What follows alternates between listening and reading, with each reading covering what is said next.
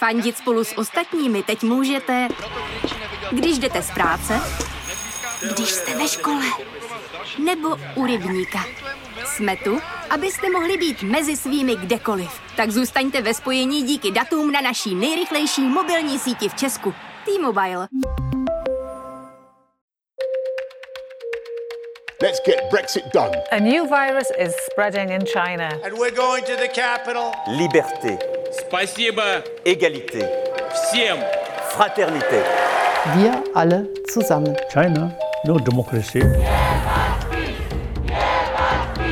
How dare you? We struggle for justice.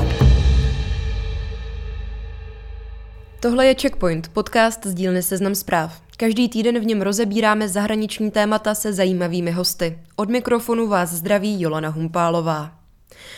V dnešním díle se zaměříme na dění v Turecku. S politoložkou Lucí Tungul z právnické fakulty Univerzity Palackého v Olomouci rozebereme třeba to, jaké vztahy má s Tureckem Evropský blok. Dotkneme se i otázky práv žen, mediální nesvobody i toho, jaký je vlastně Turecko mezinárodní hráč. V dnešní epizodě uslyšíte i mého kolegu ze zahraniční redakce Milana Rokose, který bude mluvit o svém rozhovoru s tureckým opozičníkem Devrišem Čimenem. Tak příjemný poslech. Pozvání do Checkpointu tentokrát přijala politoložka Lucie Tungul z právnické fakulty Univerzity Palackého v Olomouci. V Turecku dlouhé roky žila, vyučovala na Fatih University v Istanbulu. Dobrý den. Dobrý den. V úterý do Turecka vyrazila unijní delegace, šéfka Evropské komise Ursula von der Leyenová a předseda Evropské rady Charles Michel. Ti si v Ankaře dali schůzku s tureckým prezidentem Recepem Tayyipem Erdoganem. Když teď necháme stranou samotné jednání, ke kterému se dostaneme za chvíli, lídři se viděli po druhé za jeden měsíc. Co to vypovídá o vztazích EU a Turecka? V jakém stavu jsou?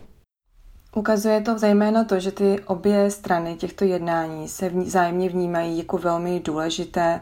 Turecko navzdory tomu, jak se vzájemné vztahy vyvíjí, prostě je zásadním partnerem pro Evropskou unii. Ono je to ale také dáno tím současným vývojem, protože na konci dubna se má vlastně znovu začít jednat o možnosti znovu sjednocení Kypru, což je tedy ta řecká část, je členskou zemí Evropské unie, takže to je pro Evropskou unii velmi důležitá otázka. A samozřejmě spolupráce Turecka v této oblasti je naprosto zásadní pro dohodu, která se vlastně už víc než 40 let nepodařilo jí, se jí najít. A ty důvody nejsou um, jenom na straně Turecka. Uh, Kypr měl možnost se znovu sjednotit vlastně před rozšířením 2004 a byla to právě ta řecká část, která tehdy uh, ten Ananův plán zamítla. Nicméně teďka jsme jinde, jednání budou znovu pokračovat a prostě bez spolupráce Turecka si Evropská unie je vědomá a Turecko stejně ví, že bez spolupráce Kypru prostě k žádné dohodě dojít nemůže. Evropští zástupci právě apelovali na Erdoana a jeho vládu mimo jiné s tím, aby vyřešili neschody s Řeckem i Kyprem. Eh, mimo jiné ohledně práv na zemní plen ve středozemním moři.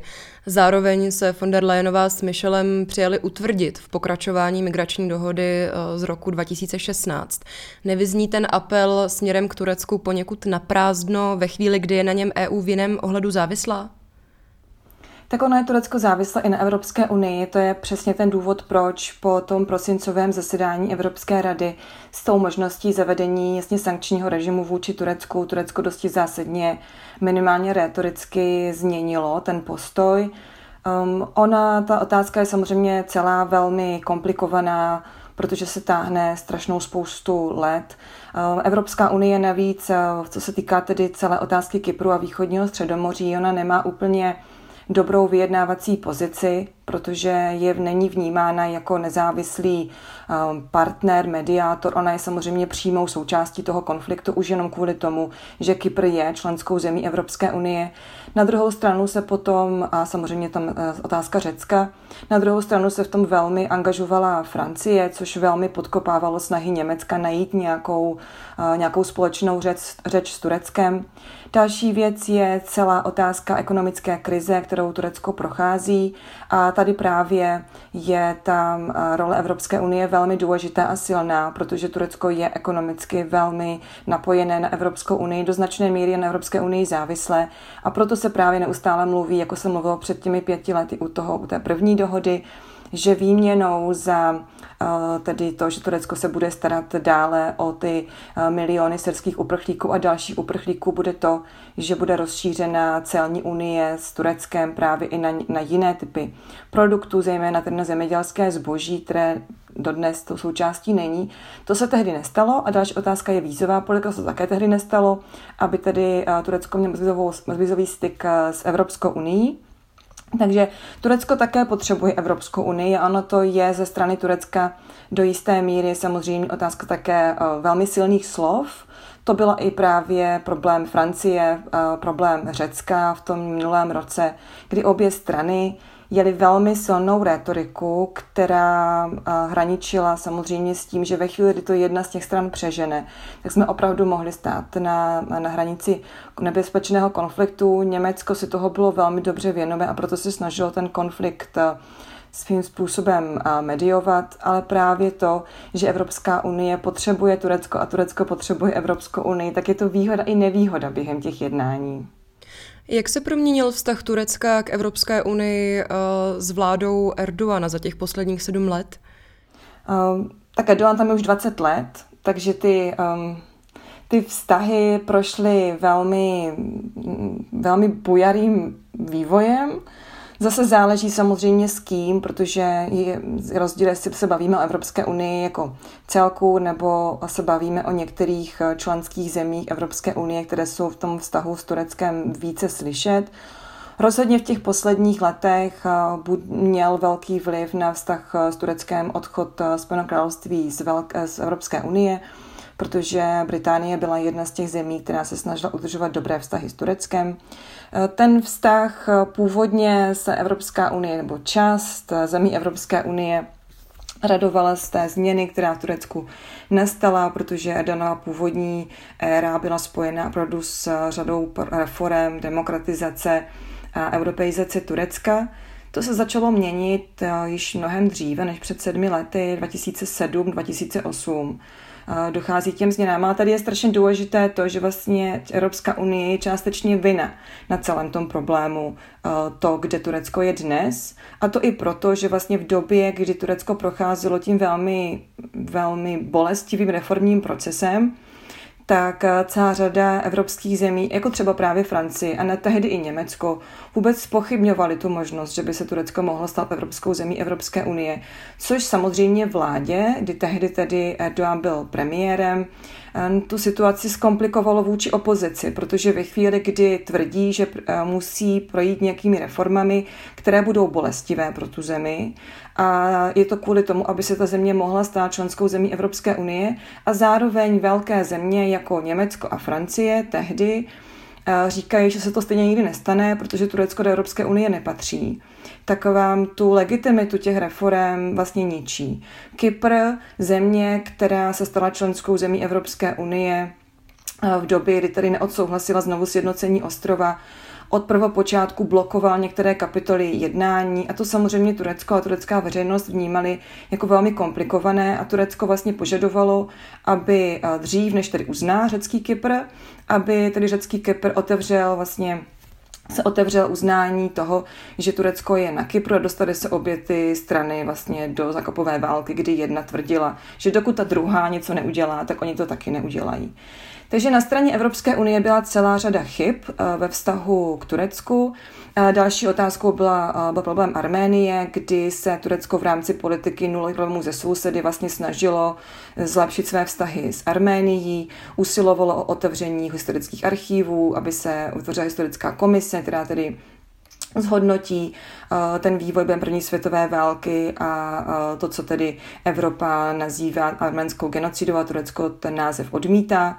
Uh, místo toho, aby tedy Evropa podpořila Turecko, protože to byla velmi citlivá věc z pohledu domácí veřejnosti, tak Některé členské země Evropské unie vlastně přijali zákony, kdy popírání arménské genocidy bylo nelegální a tím uh, nakonec došlo k tomu, že vlastně celá ta iniciativa ustala a Turecko má dnes s Arménií stejně napjaté vztahy, jako mělo předtím, než eh, ta celá iniciativa začala. Takže ve chvíli, kdy eh, ta země se vlastně jakoby snaží udělat věci, které jsou z pohledu domácí politiky velmi, velmi komplikované a, dostalo se to strašná spousta kritiky a to jak tedy od od turecké sociální demokracie, tak po turecké nacionalisty, tak vlastně Evropa je v té chvíli vůbec nepodpořila.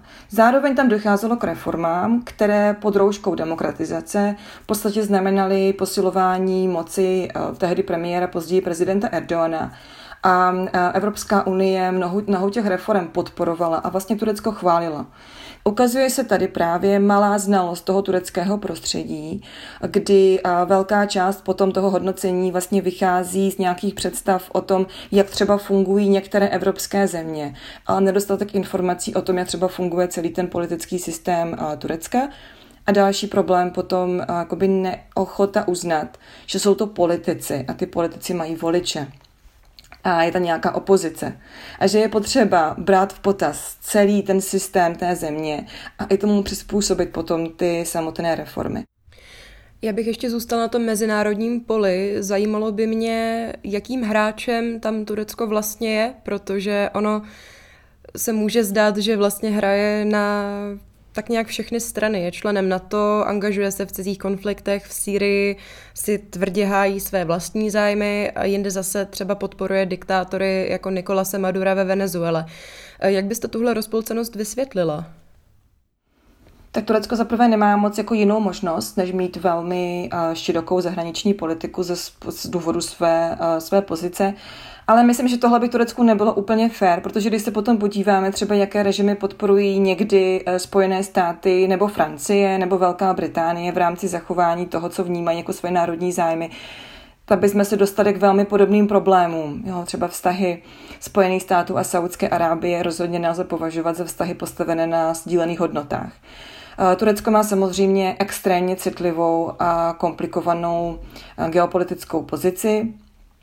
Je to země, kterou vlastně využívali eh, ty západní země během studené války ve zadržování Sovětského svazu. Eh, tureckým tradičním nepřítelem a nejzásadnějším nepřítelem je a vždycky bude Rusko. A to je z důvodu přístupu eh, k mořím. Turecko skrze tedy konvenci z Montro je ten, kdo vlastně hlídá, kdo přístupňuje úžiny, které spojují Černé moře a Středozemní moře, což pro Rusko vždycky byl velký problém. Turecko tohle vnímalo jako nespravedlivé do značné míry, že vlastně po tom, tom jižním křídle NATO to bylo právě Turecko, které zdržovalo sovětský svaz a po konci studené války očekávalo, že se mu dostane větší, větší kreditu a v podstatě Turecko bylo ponecháno do, do, do značné míry svému osudu. Turecko si slibovalo, že se stane regionální eh, velmocí, k tomu potom směřovala i zahraniční politika Erdoana, která byla postavena na tom teoretickém rámci jeho později eh, premiéra Ahmeta Davudolu. A ta vycházela zaprvé z těch nulových problémů se sousedy, což byla ta původní snaha vlastně vyřešit všechny problémy s těmi sousedními zeměmi a dále na budování dobrých vztahů se zeměmi, které kdysi byly součástí Osmanské říše.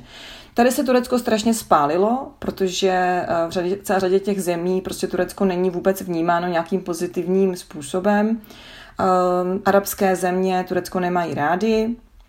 Uh, země, které mají historickou vazbu vlastně na osmanskou říši. Často Turecko vnímají právě jako, toho, jako tu zemi, která, která byla agresorem.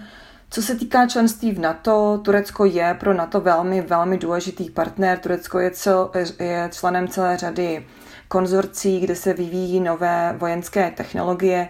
Ostatně ten spor o náhorní Karabach loni vlastně ukázal, jak se Turecko podílí na vývoji nových technologií a je eh, vlastně velmi v tom, velmi se mu v tom daří. Co se týká Sýrie, to je otázka, která není ani tak úplně o tom, že by Turecko mělo prostě jiné zájmy. Eh, Turecko má ze Sýrii dlouhodobě velmi komplikovaný vztah. To by bylo zase ještě na jeden další velmi dlouhý rozhovor. A tady se jakoby ukázalo to, že Turecko spolehalo na to, že jako členská země NATO, tak eh, mu bude poskytnuta podpora v době, kdy právě docházelo k přímým útokům na turecké území ze syrského území. A v té době Turecko mělo propůjčeno od NATO ten vlastně obraný systém, patriot a ve chvíli, kdy stále docházelo k těm útokům, a tady je potřeba pochopit, že při těch útocích umírali lidé a umírali při nich děti. Tam se několikrát třeba stalo, že byla zasažena škola. A když se potom vžijeme do situace té země, že by prostě se stávalo v České republice, že nás odstřeluje někdo z území Rakouska a ty střely dopadají na školy, umírají české děti, tak se to samozřejmě jako vnímá v té společnosti úplně jinak, než když jsme někde tisíc kilometrů daleko a díváme se na to pouze skrze to, co se děje na té, v té situaci přímo v té zemi. To, že Turecko uh, vnímá jako svého hlavního nepřítele uh, kurdskou stranu pracujících PKK, to, že ty syrské jednotky kurdské vnímá jako vlastně odnož PKK, je také přirozené, protože v době 80. 90. letech prostě ta Sýrie sloužila jako hlavní výcvikový tábor pro kurdskou stranu pracujících, což je tedy Evropskou unii, Spojenými státy i Českou republikou uznávaná teroristická organizace. A uh, Turecko i z pohledu potom domácí situace, kdy Erdogan se snaží uh, v té době uh, prosadit tedy prezidentský systém, tak potřebuje k tomu podporu nacionalistů. Takže ta turecká zahraniční politika se začala výrazně orientovat vůči právě podpoře nacionalistů v Turecku, protože bez jejich podpory by Erdogan nebyl schopen prosadit zavedení prezidentského systému, ani potom následně vlastně své tak jako drtivé vítězství v těch prezidentských volbách. Takže tady se strašně kloubila otázka domácí politiky a zároveň právě zahraniční politiky a celkového jakoby dlouhodobého směřování Turecka, protože ta turecká státnost jako republiky je postavená na tom, že se snažili západní velmoci Turecko zničit a rozbít jako osmanskou říši a, a vlastně chtěli ho rozdělit mezi ostatní země. A Turecko pod vedením tedy generála Mustafa Kemali se mu podařilo porazit nepřátele Turecka a vlastně na těch trostkách z Osmanské říše vybudovat republiku. Takže pro, pro Turecko je otázka integrity tureckého území a obavy z toho, že někdo jiný se snaží přijít a zničit Turecko, rozbít Turecko, velmi silná a přetrvává v té vlastně i v té i v tom dnešním myšlení naprosté většiny Turků. A ukázalo se to v tom, že když jste se podívala na průzkumy veřejného mínění, tak u naprosté většiny turecké veřejnosti, i u té, která nikdy Erdogana nevolila a nikdy ho volit nebude, tak tahle zahraniční politika Turecka má u nich podporu, stejně jako u turecké opozice, a tím nemyslím pouze nacionalistickou opozici. Jediná strana, která je velmi zdrženlivá v podpoře této politiky, je, je kurdská strana. A kam teď tedy Turecko pod vedením Erdoana směřuje? Protože předpokládám i kvůli tomu jednání o zákazu opoziční lidové demokratické strany opozice v tuto chvíli moc šancí nemá. Prezident Erdogan směřuje k tomu, aby zůstal prezidentem. Jo, takže jakoby naprostá většina tureckých kroků tureckých kroků dnes je třeba vnímat skrze to, že Erdogan prostě potřebuje si zajistit podporu k tomu, aby zůstal tureckým prezidentem. Ono to vůbec není jednoduché, protože Turecko navzdory tomu, co se často píše, není eh, zemí diktátora, není to autokratický režim, On prostě potřebuje ve volbách zvítězit, potřebuje si zajistit podporu, zároveň Turecko prochází obrovskou ekonomickou krizí. Pandemie covidu tomu samozřejmě vůbec nepomáhá. Turecko je do značné míry také závislé na turistickém ruchu a pokud se něco nezmění, a což se nevypadá, že změní, tak do léta se prostě neobjev, neobnoví turistický ruch. Um, Erdogan se také snaží řídit ekonomickou politiku státu velmi populistickým způsobem a to skrze trvání na tom, že musí navzdory vysoké a vysoké inflace dosahovat až 20%, musí, musí zůstat nízké úrokové sazby. Kvůli tomu také přednedávnem znovu vyhodil tedy šéfa Turecké národní banky, eh, a tímto způsobem vlastně prohlubuje tu krizi, protože dělá ekonomická rozhodnutí, která mají působit eh, na jeho voliče dobře, ale vlastně to všechno zhoršují. Mluví se o tom, že na podzim by mohly být eh, předčasné volby, a že vlastně část potom jeho kroků směřuje k tomu, aby v těch předčasných volbách zvítězil. Mluví se o té možnosti vlastně úpravy znovu, úpravy ústavy, aby mohl dál zůstat prezidentem. Takže to, co Turecko dělá a kam Turecko směřuje, je v této chvíli, kdy Turecko zavedlo prezidentský systém, opravdu otázkou vlastně mo- zachování moci prezidenta Erdoana.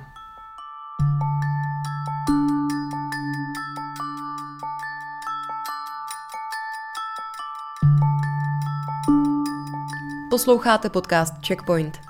Než se zaposloucháte do druhé poloviny podcastu, chtěla bych upozornit i na další produkci zahraniční redakce Seznam zpráv. Turecku se často věnuje můj kolega Milan Rokus, který před týdnem mluvil s evropským představitelem opoziční lidové demokratické strany Devrišem Čimenem. Rozhovor najdete na Seznam zprávách v sekci Svět a Milan nám teď mimo jiné vysvětlí, jak je to s budoucností této opoziční strany. Devriš Čimen je představitelem eh, turecké lidově demokratické strany. To je strana eh, známá pod zkratkou HDP, eh, třetí nejsilnější strana v tureckém parlamentu. Ta ale nyní čelí soudnímu procesu. Prokuratura chce jí zákaz kvůli tomu, že že jde o údajně o politické křídlo teroristické strany kurdských pracujících. Pan Čimen tohle popírá, tvrdí, že, že to jsou naprosto absurdní tvrzení, eh, že jde o obvinění na objednávku prezidenta Erdoana a jeho spojence Bachčeliho, šéfa tureckých ultranacionalistů.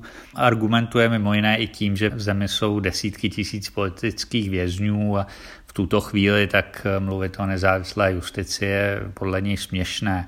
Bavili jsme se i o procesu s Vanem Kobany, který začne na konci dubna, a kde je obžalováno 108 členů HDP na základě tweetu, který je vyzýval eh, lidi k protestům eh, vyjadřujícím solidaritu eh, s obyvateli syrského Kobány, kteří se bránili útokům islámského státu.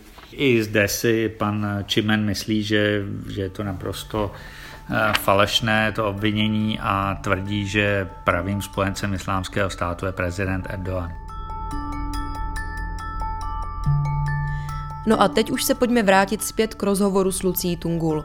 Politoložka bude mluvit mimo jiné o tom, jak se její jméno dostalo na tureckou černou listinu a co to pro její život v Istanbulu znamenalo.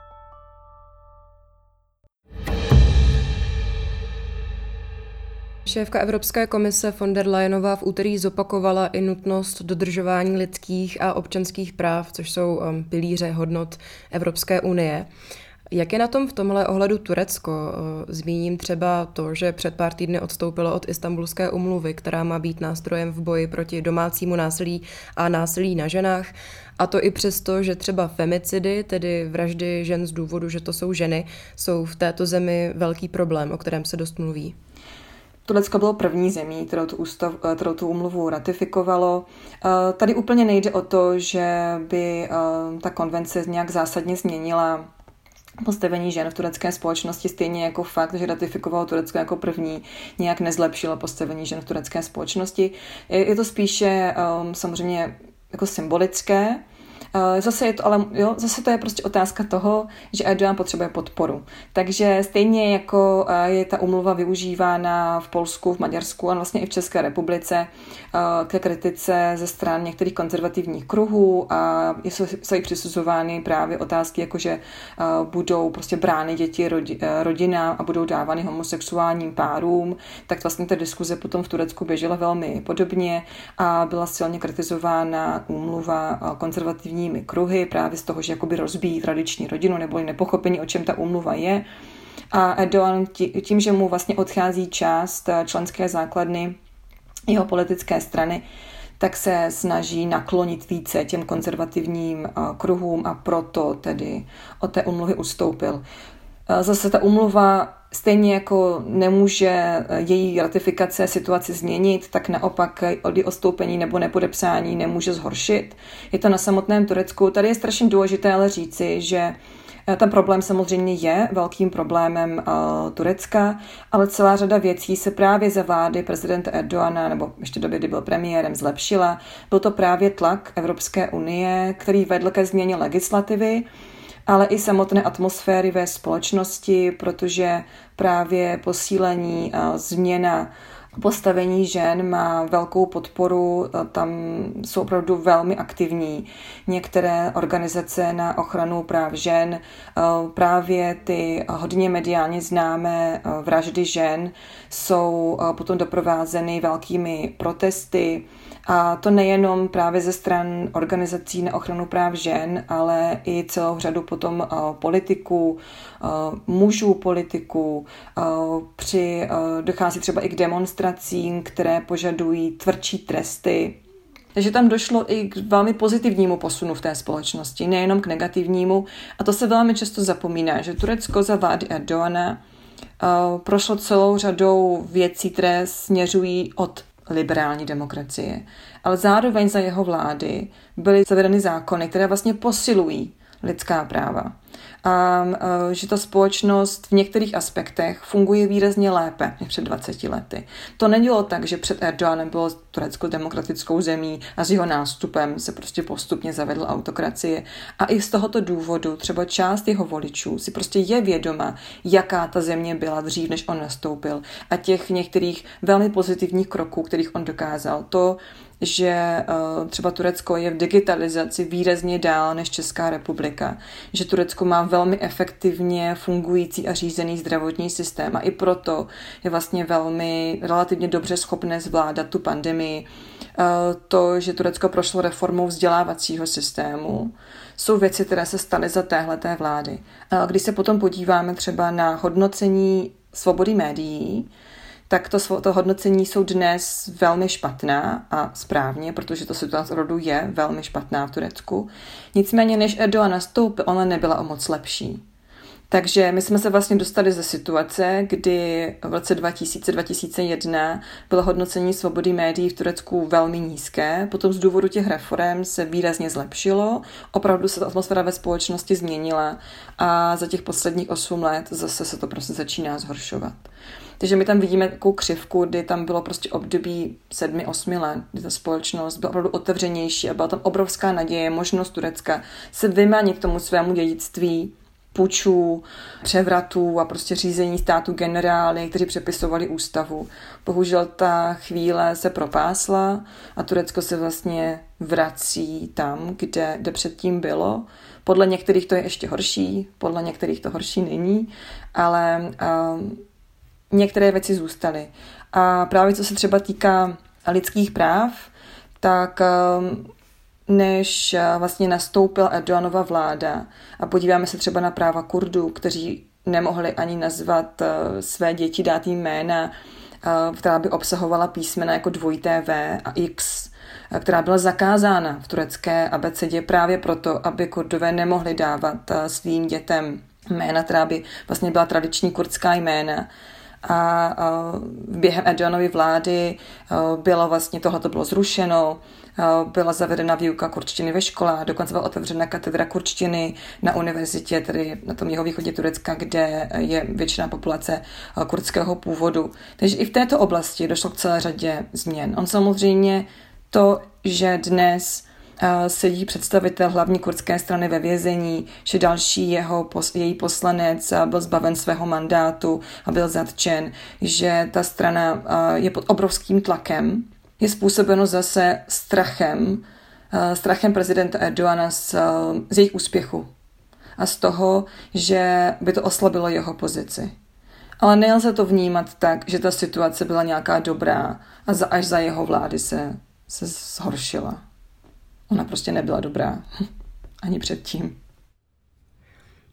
Vy jste zmínila tu mediální nesvobodu. Um, podle informací v médií, tedy v tamních, v tureckých věznicích, je v porovnání se zbytkem světa zavřeno zdaleka nejvíc novinářů. Jaký vliv má taková situace na většinovou tureckou společnost?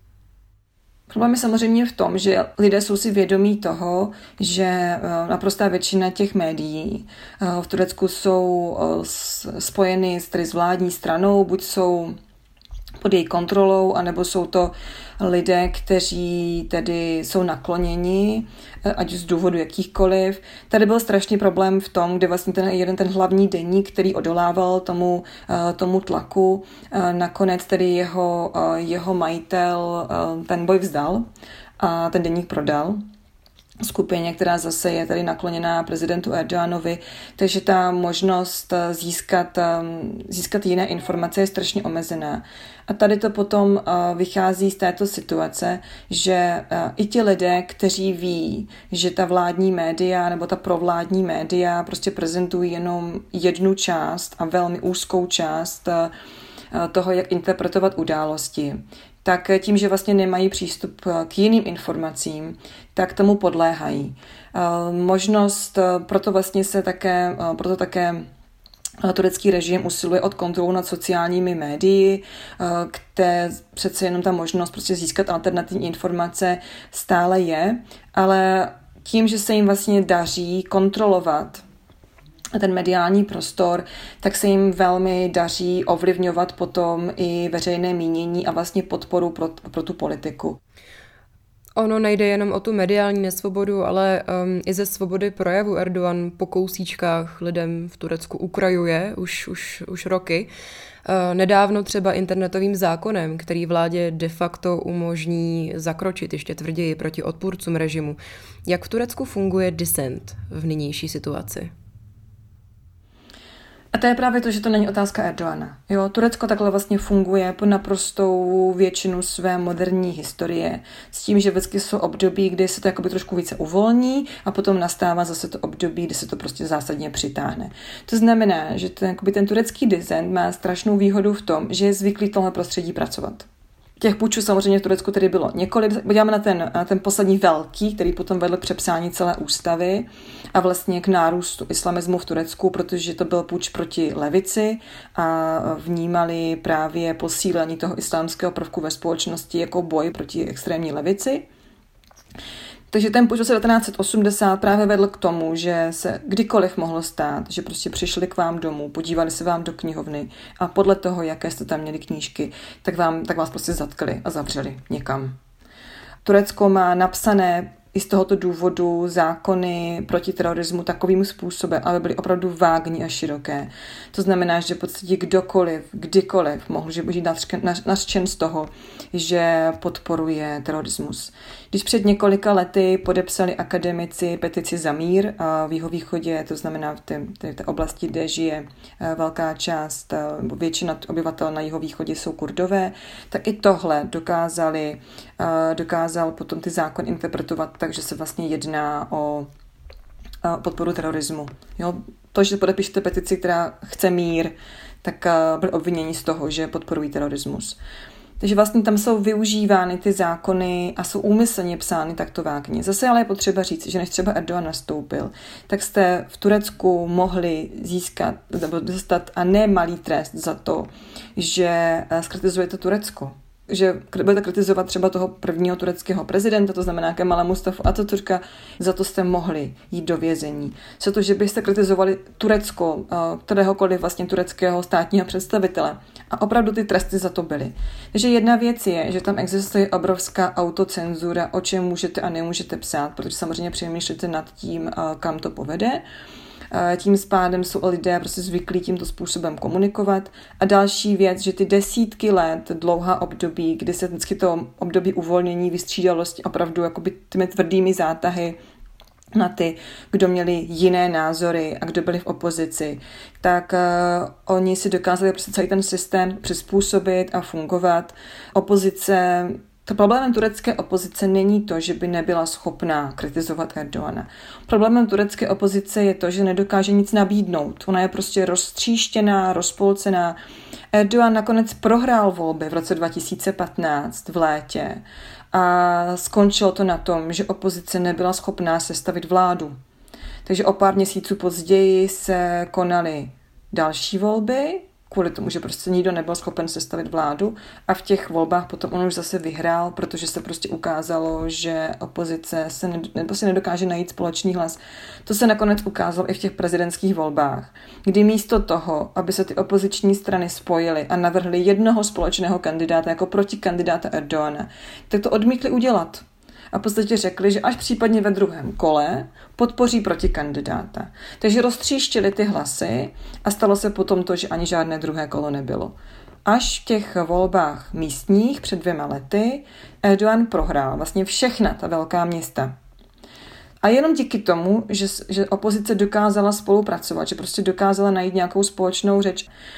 Turecká občanská společnost relativně vyspělá, je to i tím, že ta země prostě samozřejmě nikdy nebyla uh, socialistickou zemí, uh, navzdory těm různým omezením, tam prostě se budovala roky nějaká občanská společnost. Je to vidět i na těch organizacích bojujících za práva žen, které tam prostě jich tam hodně a jsou opravdu hodně aktivní. Turci se vůbec nebojí do ulic, dokáží být opravdu jako, dokáží zcela jasně projevit svůj nesouhlasný názor, nejsou apatičtí, Zároveň samozřejmě mají strach. V situaci, kdy ta země prochází ekonomickou krizí, tak eh, se samozřejmě bojí o svoje místa. A což je další jeden z důvodů, proč třeba část voličů prezidenta Erdoana, ačkoliv nesouhlasí ani s prezidentským systémem, ani jak tu zemi řídí, tak oni pro něho budou znovu hlasovat, protože Firmy, pro které pracují, jsou napojeny nějakým způsobem na vládu přes bojící klientelismus a nepotismus a oni mají obavy, že v případě, že by prohrál, tak o ty zakázky jejich firmy přijdou a oni přijdou o práci. Takže tohle tam je obrovský problém, ale je to právě navzdory omezení médií, navzdory omezení svobody slova, je ta společnost velmi dynamická a zároveň je strašně rozpolcená. Je to opravdu jako 50 na 50 a vůbec není jednoduché i v případě, že by prezident Erdogan z volby znovu nevyhrál, jaká by vlastně byla budoucnost Turecka. A tady možná mezi některými představiteli uh, těch zemí, které s Tureckem musí vyjednávat, přijde jednodušší vyjednávat s Erdoganem, než případně čelit situaci, kdy ta země se prostě ocitne ve velké vnitřní krizi kvůli tomu, co se vlastně stane, když nebude v situaci, kdy máme prezidentský systém, kdy do rukou jednoho člověka je soustředěna obrovská moc, kdyby tam byl někdo jiný. Je to prostě nestabilní, nepředvídatelná situace. A ačkoliv ty strany všechny říkají, že pokud by vyhráli, tak by zrušili prezidentský systém, vrátili by se zpět zastupitelské demokracii, tak by to samozřejmě nebylo hned, nebylo by to přes noc, to by nějakou dobu trvalo to změna ústavy, je to prostě velká změna. A co by se mezi tím eh, stalo, kdo by tedy vlastně byl tím prezidentem, jak by se potom reálně zachoval, je, je opravdu jako otázka za, za milion, odpověď za milion. Já bych se chtěla na závěr zeptat vaší vlastní zkušenosti, protože eh, vy sama jste se před pár lety kvůli vyučování na škole, kterou turecké úřady označily za nepřítele státu, ocitla na blacklistu. Jak to vypadalo v praxi, jak to ovlivnilo váš život v Istanbulu? Tak v podstatě v tom, že, jsme, že jsem nebyla schopná najít práci, uh, protože uh, vlastně všichni zaměstnanci, nebo všichni tedy, no vlastně všichni zaměstnanci univerzity, Uh, jako cizinci jsme museli vlastně získat uh, pracovní povolení, které pro akademii v Turecku nedává ministerstvo práce a Rada pro vysoké školství. A ta prostě dostala jednoznačné nařízení, že lidé, kteří měli dříve pracovní povolení pro univerzity, které byly jakýmkoliv způsobem napojeny na Gulenovo hnutí, tak prostě pracovní povolení znovu získat nemůžou. Takže my jsme eh, čekali, co se stane, že třeba se to změní, třeba se to upraví. Pak jsme viděli stále více mých kolegů, kteří třeba se domluvili na nějaké práci a ve chvíli, kdy už to procházelo tím schvalovacím procesem, tak se to změnilo. A potom se ta situace uh, se začala jakoby zhoršovat v tom, že když si člověk myslí po několika měsících, že se to jakoby trošku změní a schladí se to, tak eh, se vždycky objevila zpráva, že prostě někam přišla policie a zatkla někoho, kdo pracoval pro, pro to hnutí, takže to bylo, bylo to velmi vyčerpávající a stresující a asi úplně jako takovým posledním, kdy uh, už jsem si řekla, že to není úplně dobré, je když vlastně moje bývalá kolegyně jsme jeli na Vánoce domů a vrátili jsme se zpátky my jsme měli děti ve stejné školce a paní ředitelka školky mě strašně jako vítala, byla taková úplně jako na měku, že jsem, že jsem zpět a jsem vůbec nechápala, o co jde. A ona mi potom řekla, že vlastně ta moje bývalá kolegyně, že za ní přišli v noci, zatkli ji a vyhostili ji bez možnosti návratu, akorát, že ona měla tureckého manžela a dvě malé děti a jedno mělo šest a druhé mělo, myslím, čtyři a ty vlastně zůstaly v Turecku. A já jsem v té době měla jedno malé dítě a byla jsem těhotná s druhým dítětem a, a tohle mě docela vyděsilo teda. Představa, že bychom jako zůstali prostě každý někde jinde a oddělení od sebe a a, a už jsem asi úplně jako jsem se narodila na konci 70. let do režimu, ve kterém už jsem nikdy nechtěla jako žít a asi jsem úplně nechtěla, aby moje děti vyrůstaly ve strachu, um, co kde se stane nebo nestane. Turecko samozřejmě je jinou zemí. Uh, pro mě toho to bylo vlastně jakoby jediné. Já jsem prostě nebyla schopná uh, získat práci. My do Turecka jezdíme, já mám Turecko hrozně ráda a strašně mě právě těší ta hrozná odolnost turecké společnosti vůči všem těm hrůzám, kterými si prostě musela projít tak eh, to, že tam jsou lidé opravdu stále velmi aktivní, že eh, prostě jsou opravdu ochotní, když se jim eh, se něco nelíbí a to jim hrozí mnohem větší tresty, než jak se třeba umíme představit tady. Tak navzdory všemu, oni jsou prostě opravdu ochotní do těch ulic jít a nejsou to jenom třeba lidé mladí nebo lidé, kteří nemají děti, tam prostě vidíte ty takzvané turecké tejze, prostě ty, ty starší paní, eh, které prostě jdou také do těch ulic protestovat za to, že si prostě přejí lepší budoucnost pro svoje děti. A to hrozný náboj, který ta společnost má. Je to zároveň země, kde ty lidé jsou neuvěřitelně, ale neuvěřitelně pracovití. A opravdu ta jejich, jakoby, když člověk odjede mimo ta turisty, ty, turistické, ty turistické oblasti, kde to je jakoby součástí toho biznesu samozřejmě, tak oni jsou opravdu strašně vstřícní, přátelští a pohostinní a opravdu si vychází vstříc. Asi v Turecku spousta věcí závisí na tom, že ti lidé opravdu pomůžou. Oni třeba nemusí některé typy sociální politiky mít proto, že jí z větší části ty rodiny prostě nepotřebují. Um, a tohle to je věc, která opravdu jako tu společnost vytváří a funguje prostě jinak než eh, jak jsme eh, zvyklí prostě v takové té klasické společnosti střední Evropy. A má to obrovské, eh, obrovské výhody a samozřejmě, že jako po člověku, když tam dlouho žije, tak se mu po některých těch aspektech stýská, po jiných vůbec. Um, ale jako nás to nezasáhlo nějakým jiným způsobem, protože my jsme prostě, já jsem byla pouze zaměstnanec um, instituce, která byla spojena s Gulenovým hnutím a navíc to, že jsem prostě byla cizinec. Uh, takže v podstatě jakoby spoustu lidí to neovlivnilo vůbec a zase je to potřeba jakoby vnímat tom konceptu toho, že spousta Turků si přála, aby to hnutí prostě přestalo existovat. Oni si přáli, aby neměli takový vliv na politiku, protože ve, jako ve, mezi mnoha, mnoha Turky byly extrémně nepopulární, protože právě Eh, se domnívali na základě jedné nahrávky, který teda to Gulenovo hnutí popírá, že to je manipulace, ale existuje nahrávka, kterou ti Turci samozřejmě všichni znají, kdy právě eh, ten, eh, ten vůči představitel Gulenova hnutí říká, že je potřeba nenápadně proniknout vlastně do všech institucí a potom ten stát ovládnout. Oni teda říkají, že to, je, že to není pravá nahrávka, že to je zmanipulované, ale velká část turecké společnosti tomu věří a opravdu se domnívala, že vlastně využívali ten vliv, který měli na prezidenta Erdoana a na jeho stranu k tomu, aby tohle dosáhli. Takže jsem nedala jako úplně očekávat, že by se třeba, jako, že by třeba cítili značnou empatii s jejich osudem. A třeba s tím, že opravdu jako sedí ve vězení už dlouho a jsou tam třeba celé rodiny, anebo že museli utéct ze země. Takže to je velmi komplikované. Stávalo se, že když jsme jako řekli, kde jsem pracovala po tom puči, tak eh, v podstatě se eh, část lidí jako, jako třeba s námi nechtěla ani mluvit, protože měli strach. Část lidí nám to v podstatě přála, jo, že jsme si to zasloužili. Hostem Checkpointu byla politoložka Lucie Tungul. Eh, díky za rozhovor. Já moc děkuju a krásný den. To už je z dnešního checkpointu vše. Budeme rádi za vaše připomínky nebo dotazy, které můžete posílat na e-mail audiozavináč.cz nebo nás třeba označit na Twitteru pod hashtagem checkpoint podtržítko Joleva. A samozřejmě děkujeme i za vaše hvězdičky a recenze v podcastových aplikacích. Kdyby vám ale samotná epizoda nestačila, každý čtvrtek večer nově rozebíráme zajímavá témata i na Instagramu. Do živého streamu si zveme buď kolegy ze Seznam zpráv, nebo třeba nejrůznější odborníky. Tak se k nám příště připojte.